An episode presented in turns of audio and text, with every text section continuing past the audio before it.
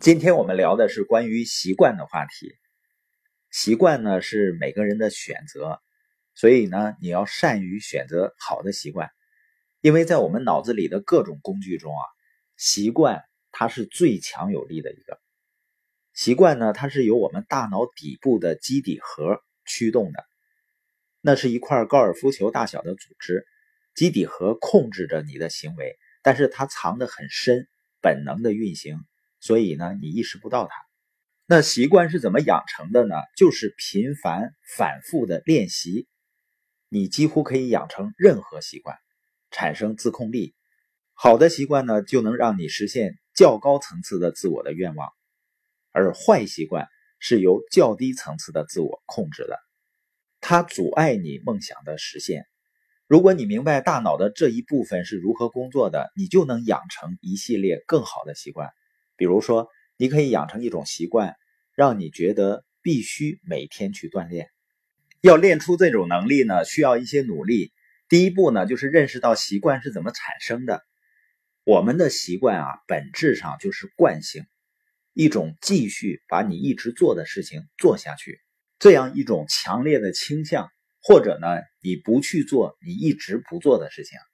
现在的研究显示呢，如果你能坚持某种行为，大约十八个月，你就会形成一种几乎要永远做下去的强烈倾向。我相信绝大多数人呢都没有意识到习惯对你的行为控制是有多强。我在推动社群的过程中呢，我发现有的书友呢，他是百分之百认同我们所讲的一些理念和原则，但是呢，他就觉得自己很难去实践。而且有的朋友呢，他也渴望实现财务自由。他也知道应该去做什么，但是呢，行为上却很难跟上。这只是因为人们被另外一种习惯所控制了。查尔斯·都西格呢，他有一本畅销书《习惯的力量》，他的核心观点是分三步走，对养成习惯能起到重要的作用。第一步呢是信号，他说啊，用信号来告诉你的大脑进入自动运行模式，以及使用哪些习惯。比如说，你要每天做一些陌生人的接触。第二步呢是形成常规，可以是肢体性的、心理性的或者情感性的常规，你就每天这样去做。第三步呢是奖励，通过反复练习就能加强这个回路，直到逐渐变成自动反应。